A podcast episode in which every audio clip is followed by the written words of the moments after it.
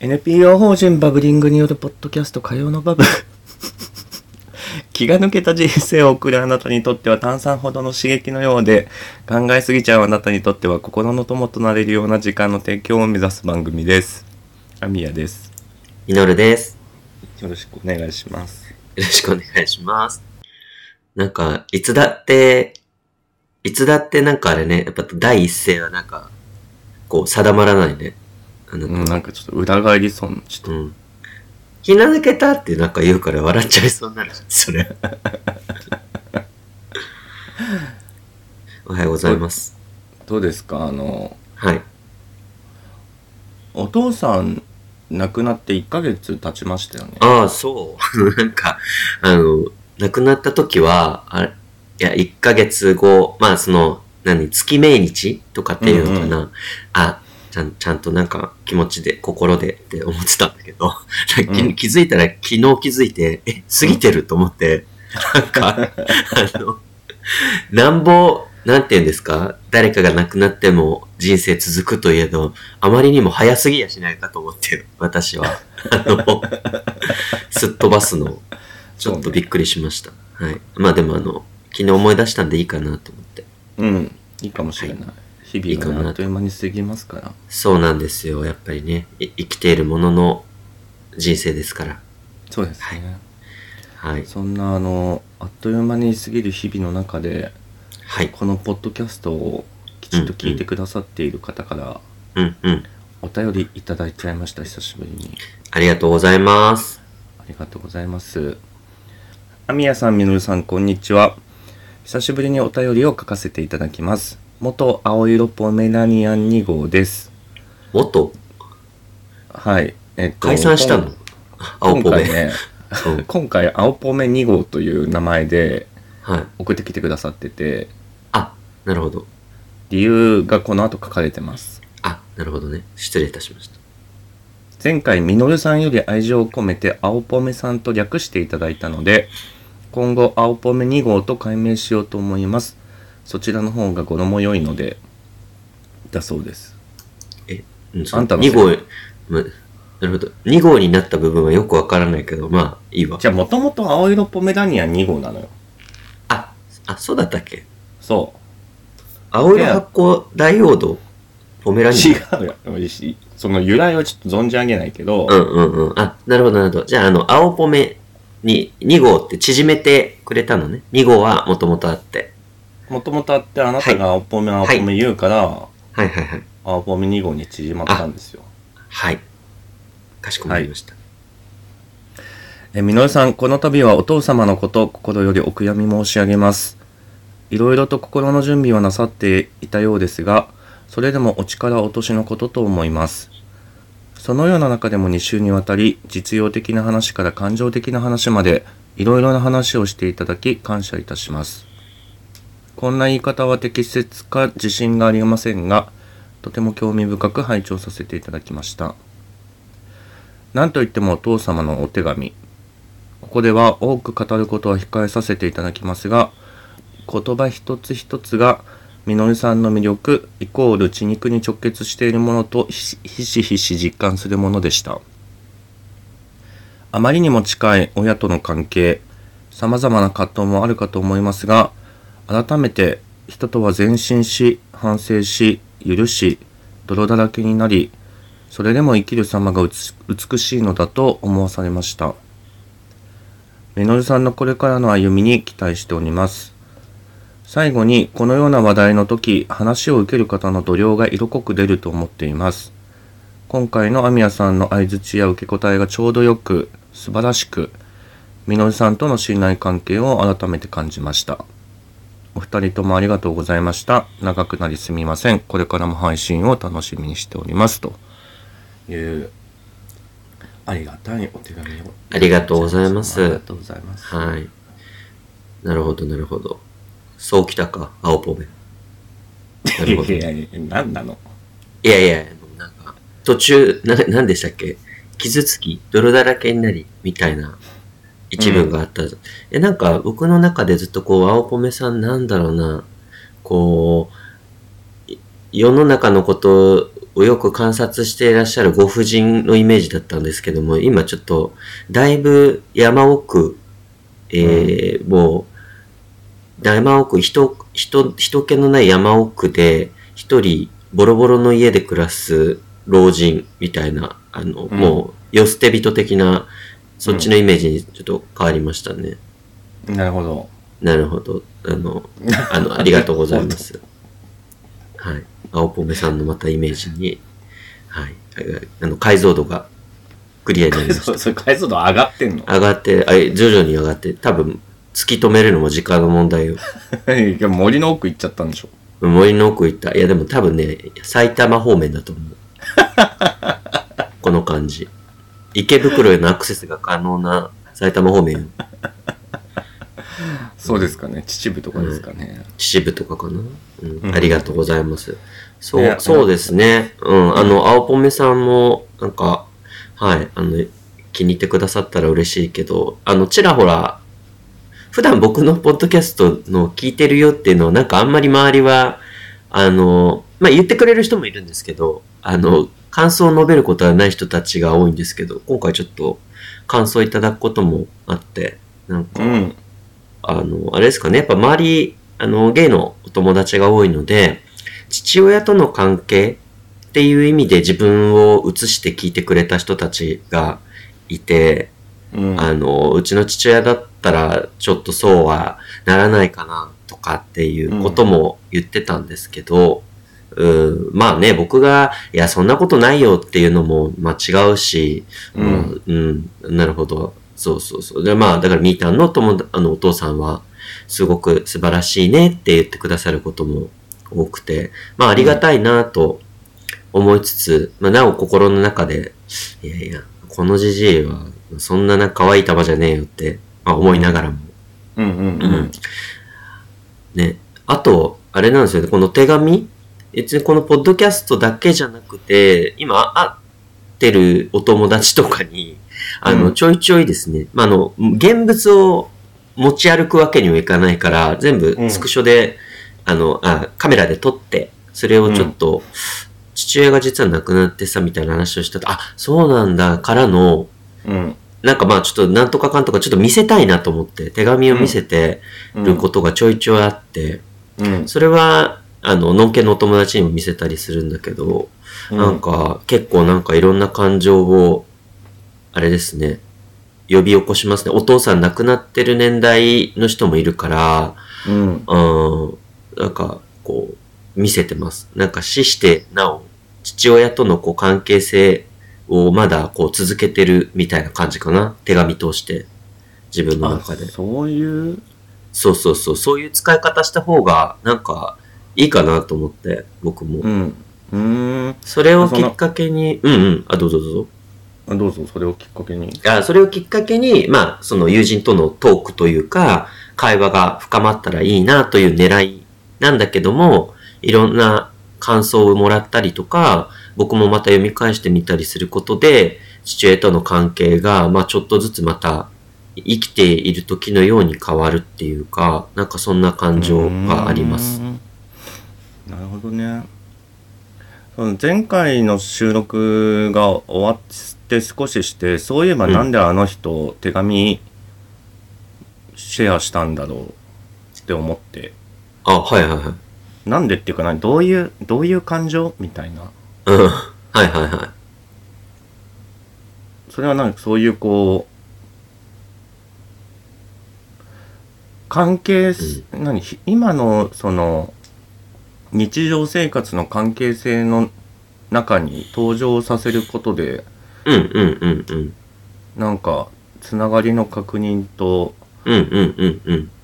新たな父親との関係性の、うんを見てるみたいな感じうんうんうん。あ、そうそう。あの、まあ、前者は狙い、えっ、と、あれだね、ちょっと整理すると、あのーこう、友達とかにリアルで会ってシェアをするっていうのは、あの、さっき言ってくれた前者、あのーこれを通して、この人とのつながりとか、関係性っていうのを、あーまたなんかこう、き新しく気づく確認する道具になるかなと思って、気軽に出してます。で、後半、後者の方、それが、ちそれを通して自分と父親とのっていうのは、まあ、副産物的なあーもの。で、あと、うんポッドキャストで出したのは、まあ、どっちかっていうと、あの、あれかな、みんなどう思うかなっていうか、まあ、ちょっとなんかそれがインスピレーションになったらいいな、ここで投下することでと、うん。そういう意図。なるほど。うん、まあ、あと、だからあれかな、アミヤさんに見てほしかったっていうのが一番大きいかな。ううん、うん、ーん。いや、でもほんとよかった。あの、うん、うん。半べそ書きながら聞いたから。うんありがとうございます。ありがとうございます。うんそんなね、はいそんなみのるさんと、はい。私といえば、ええ。話変えますよ。うわ、人の父親が死んだのに、すぐ話変えて、あんた。すぐじゃねえわ、2週半やってんのよ、あんたの。あんた、のもういいね。十 分。もう結構です。お願いします。私最近本読んでんですけど、小説。うん、うん、うん。あの、久しぶりに映画館に来まして、うん。えー、あ、なんかなかったことにしたい、み見てなかったことにしたい映画も1本あるんですけど、最近。ゴジラマイナス1、マイナス1、うん。知ってますうん。なんかあの、み見に行かれてましたよ。私のパあーそうトナあそーうそうそうパートナーも。うん。あ、そうですか。うん。あの、なんだっけ、神木くんがあ、出てそる。うそうそうそう。うん、なんか神木くん演技は良かった、神木くんの演技が良かったとしか聞いてないから、うんよく知らないんですけど。うん、なんか本当にあの、うっかり話題に出してしまったのも恥ずかしいぐらいつまんなかったんで、えっと、見てなかったことぐらいにして、 うん。なるえほっど。と、はい、正しい欲と書いて性欲、はい。 11月10日金曜日公開うん。のものうをん。見いてきたんです。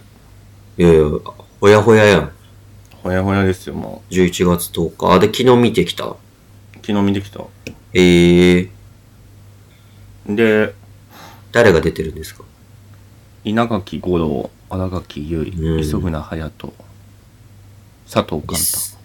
なんか、磯村くんって、本当によく出るね、最近。いや、もうこれブレイクなんじゃないですか。いやいや、めちゃくちゃブレイクしてるよね。お仕事しまくりだよね、この人ね。えー、そうででこれあのバブリングのメンバーの中で一回話題になった小説が原作なんですけれども、うん。あなたその小説が話題になった時の記憶がないってことうん。あったあったかしらみたいな私があれじゃないちょっとお休みしてた時じゃないお休みしてた時あったっけないかも。覚えてないです。そうそんで、うん原作がすっごい好きであのー映画がどうやって表現するんだろうみたいな感じだったんですよ、うんうん。でもうすっごい楽しみにしてて映画化であの楽器出るっていうのでうん。あいいかもってなってあもういそいそと見に行ったわけですよう、んうん。でこれえっとねうーんなんかいいろんなそのマイマイノリ簡単に言うとマイノリティの話なんですけど、うーん。えーメイメインっていうか、えっと、うん。主に5人ぐらい中心人物がいて、うんうんうんうん。えー稲垣吾郎は、うんうんえー妻と息子の3人家族のうん。検事、検察官の検事、うん。だけど息子が不登校で、うん。みたいな家庭に、の父親役で、うんうんうん。ガッキーは、あの、実家暮らしの、えーショッピングモール販売員。うん。で、えー磯村隼人は、両親が事故で亡くなっちゃって、うん。実家に戻ってくるうんうん。サラリーマン。うんうんうん。でガッキーと磯村勇斗はもともと中学の時の同級生うん。で佐藤寛太っていうあの劇団エグザイルの人なんだけどうーん。イケメンね、きっと。あそうそうそうそうは大学生うんうん。でもう一人東野綾香っていう女優がうん。その佐藤寛太と同じ大学生のうん。役はいはでこの5人がこうかまあか鍵になる群像劇でい。うん。あ、これもうネタバレしますね。ここまではネタバレ平です気です大丈夫ですかはい。はい。で、えっ、と、ま、なんかこう、いろいろな生きづらさをみみんなが抱えてたりとか、へえ。抱えてなかったりとかうんうん。しているのが、こう、交差するのかしないのか、みたいな、いやいや、するんでしょするけど、群像劇だ から。うん。まあ、しなかったりもするんだけど、なるほど。しない人もいるってことね。しない人もいます。うんうんうん。はいでも本を読んだ時に、うん。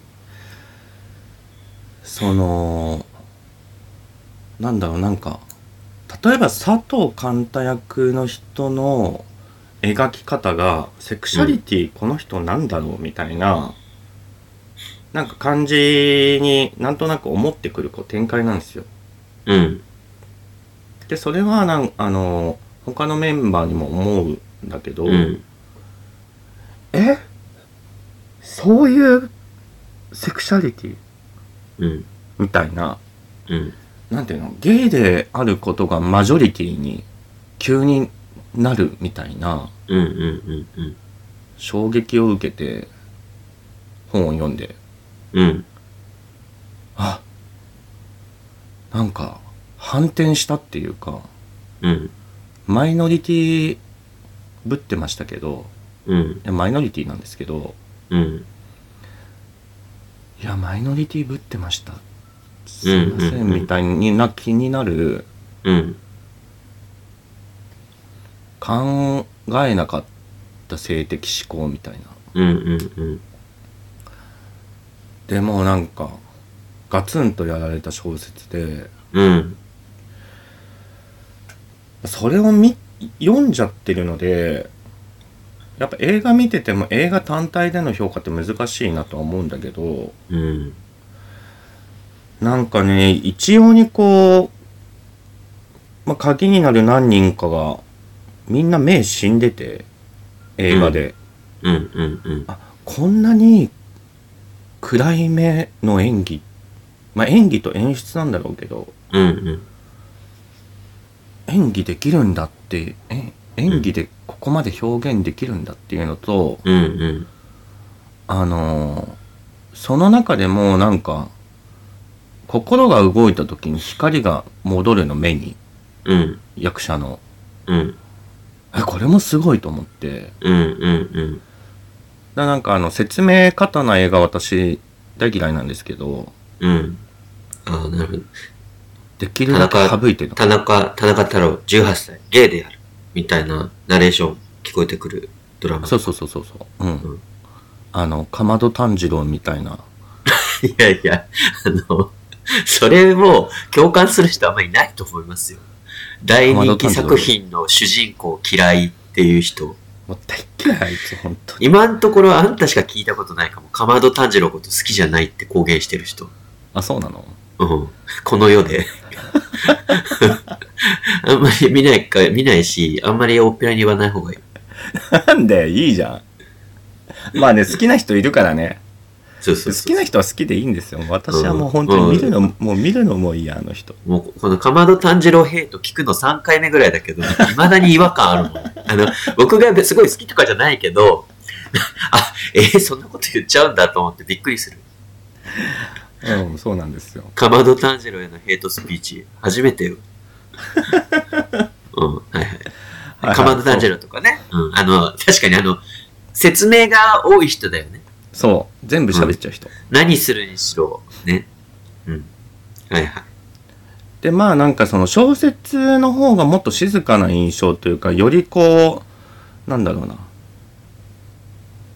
登場人物たちが語るみたいなことはもっと減らされてる印象なんだけど、うんうんうん。それってでもなんか文章でいろいろこう、モノローグみたいなの書けるから、小説の場合って。うんうん。だからセリフで説明することを減らして平気なんだろうけど、はいはい。映画の場合そうもいかないから、うんうんうん。なんか極力説明セリフはカットしつつも、あ、ここは喋るんだ、みたいな、まあ、ところもあり、うんまあでもそれは多少の違和感でしかなく、うんうんうん。なんていうのこのすきっと多くの人が考えたこともないうんセクシャリティ性的思考にうん葛藤している人たちの姿をうんなんか動いてる状態で映画として見た観客が何を思うのかみたいなのがうん今。すごい興味あって。あの、その、まあ本にしても映画にしても、その、セクシャリティ、あ、そういうのあったんだ、知らなかったっていうことでは別にない、ないんでしょ。その、知らなくて盲点だったっていうか、その、それを見せられることで、あれ自分の今までの生き方が大丈夫だったかなみたいな、そういう感想を抱くってこと。あ、感度がいい人はそうなんじゃないうんうん。だからなんか佐藤寛太とかは、うーんと、なんつってたっけな。本をもともと読ん読もうとしたんだけど、重たすぎて途中でやめて、でもオーディションの話があって受かって、改めてもうものすごいこう、負担感を抱えながら読んで、うん。で、まあ演じてみて、もうこの役を引きずって生きていくみたいな、なんか覚悟をしてたんだけど、うん。インタビュューとかで、ー。うん。なんかその、もう知ってしまったからには、こういうセクシャリティの人たちが生きているだろうっていうことを知ってしまったからにはもう知らないかった頃の自分には戻れないみたいな。だかうーん。らその見ないふり、知らないふり、わからないふりみたいな、うん。あるわけないと思って生きてた方が楽だったみたいなことを言ってて、それが本当心からの言葉であれば、まあいい本だし、いい役者さんかもね。し、存じ上げませんが。そううそうそうそううんうん。ん。でもなんかそういう受け取り方をする人もいるんだろうし、うん昨日映画館にいて、なんか時折笑い声聞こえてて、おじさんの。うんうんうん。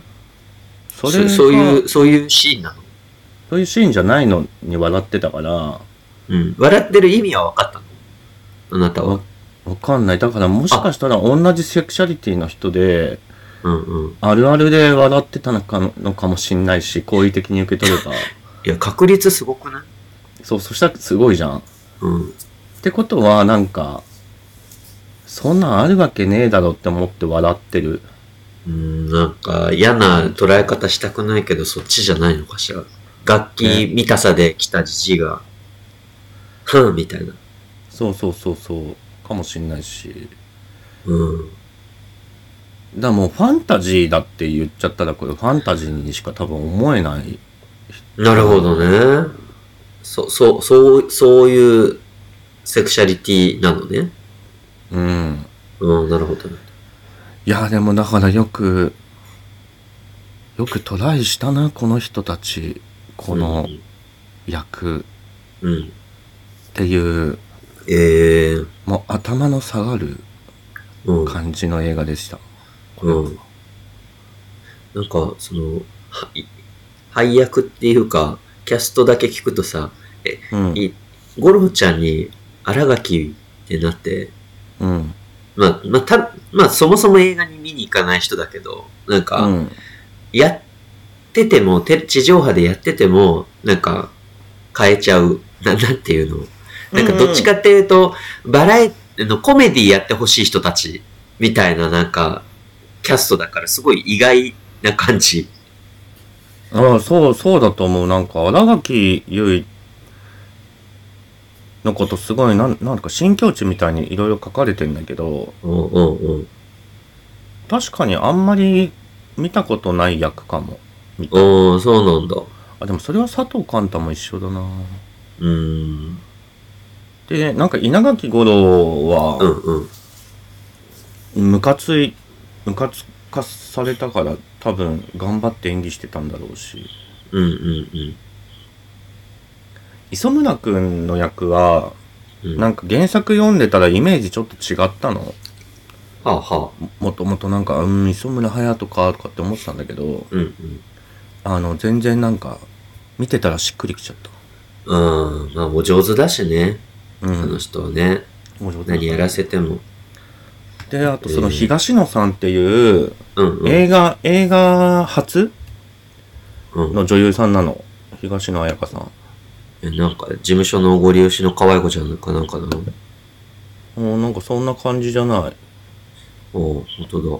今、見てますけど、なんか、そんな感じじゃない、そんな感じじゃないって言うとすごい失礼だけど、なんか、確かに。まあ、そう、役としても、なんていうのあの、決してすごいこう、美人でもてはやされてるとかっていううんうんうんうん。役ではな、役というか登場人物ではなくて、うんあれでもなんかそ、その割には、綺麗じゃないって思ってたの。なんか、インタビュー捉えてる写真とか見てたら、うん。うんうん。そう思ってたんだけど、もう全然、全然すごかった。もう凄まじかった、なんか演技が。へえ。うん、びっくりしちゃった、この人。ああ、そうなんだ。うん。っていうことで、なんか、はい。公開したばっかりだから、いうんうん。や、これなんか、本当に、いろんな人に見てもらいたいし、いろんな人の感想聞きたいわ。うん、え、あなたは見終わった後の気持ちはどういう気持ちだったの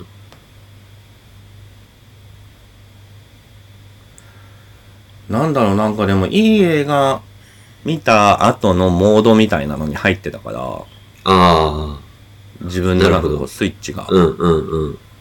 で良かったんだけど、なんか、その、言語化するのに俺結構数日要するんですよ。そういう場合。あそう、そうだね。確かに確かに。また感想変わってくるかもしれないしね。そうで、なんかいろんなインタビューとか昨日読んでたら寝落ちした感じで、はい。でも、あの、なんだろうな、だから小説を読まずに映画見たかったな。うんうんうんうん。なんかそその衝撃、映画を見て、何も見ないで、あの読まないで、見た時の衝撃を味わいたかったな。はちょっとある。私は映画は見に行かないと思うけど、本だけ読もうかな。あ、本読んで。うん。今、ポチります。さすがです。本は良かったんですよ、これ。ということで、はい。